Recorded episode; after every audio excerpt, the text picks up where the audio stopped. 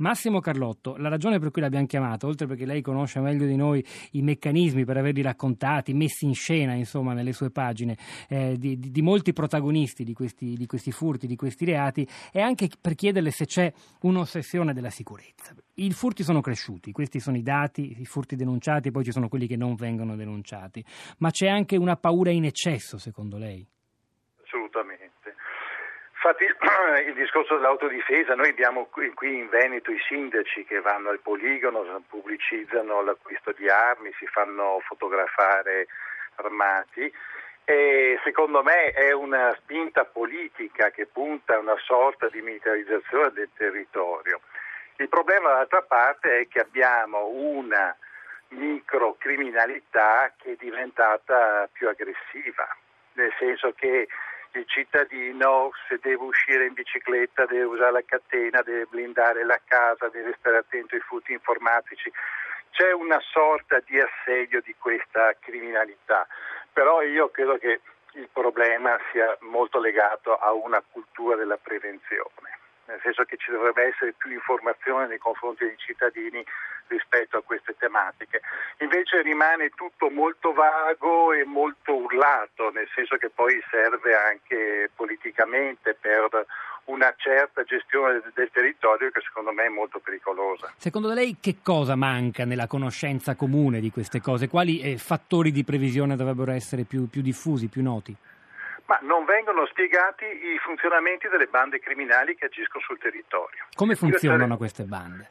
Sì, basta dire, eh, per esempio la polizia sarebbe, le forze dell'ordine sarebbero perfettamente in grado, abbiamo quelle che agiscono rispetto, non so, ai furti delle case, sono bande organizzate e basta spiegare come agiscono, come sono in grado di aprire anche le porte blindate, neutralizzare gli allarmi, e poi ci sono quelli furti informatici, gli scippi, i, eh, quelli che rubano i portafogli sugli autobus. Ci sono tutta una serie di bande. Ormai la criminalità funziona in questo modo, eh, solo che il cittadino eh, è un po' la sbaraglio perché non, non, non viene mai informato su un livello serio di prevenzione. Senta, lei vive in una delle zone, guardando le mappe con i diversi colori della, dalla densità di furti in abitazione eh, di transcrime, dove ce ne sono di più, soprattutto perché tante persone vivono in quei contesti diciamo, di bassa densità, più o meno rurali, come la villa in cui si svolge il suo ultimo romanzo, che eh, sono come dire, eh, quasi votate, sono sicuramente più esposte. E la paura di cui stiamo parlando, quanto ha a che fare anche con, con, il modo di vedere il mondo di chi vive in quelle zone? Eh sì, la paura è un elemento fondamentale anche perché se la paura diventa un elemento culturale del territorio poi diventa paura rispetto a tutto, ma soprattutto rispetto all'altro. Per questo noi vediamo anche tanti problemi rispetto all'accettazione dei migranti che vengono assegnati nel, nel territorio, perché proprio c'è una diffidenza totale nell'altro anche di, di, un tessuto sociale che si sta sfaldando. Molto ha anche inciso la, la crisi, però noi dobbiamo anche lì è un problema di informazione e prevenzione perché noi abitiamo in un territorio dove il confine è molto vicino, abbiamo il problema di queste bande che attraversano il confine colpiscono e si ritirano senza essere intercettate perché è un territorio molto vasto e le forze dell'ordine fanno quello che possono.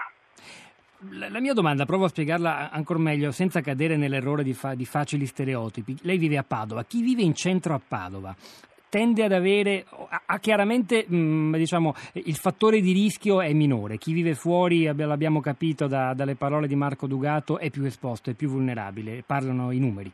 E nello stesso tempo però chi vive contornato da altre persone, in un condominio, in un quartiere popoloso, tende ad avere, lo chiedo proprio allo scrittore, a quello che indaga nella mente e nella sensibilità delle persone, tende ad avere minore diffidenza rispetto a chi sta magari isolato in un villino?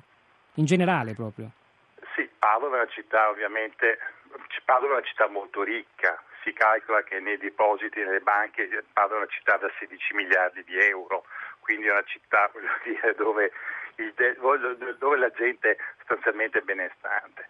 e però voglio dire, dopo le ondate di furti, che anche qui è un discorso di informazione che funzionano a quartiere, nel senso che queste bande colpiscono in quartiere in quartiere, persone, i vicini si organizzano. Nel condominio dove vivo io, ogni vicino dà un, un occhio, guarda anche se il, il vicino è assente, dà un'occhiata alla casa del vicino.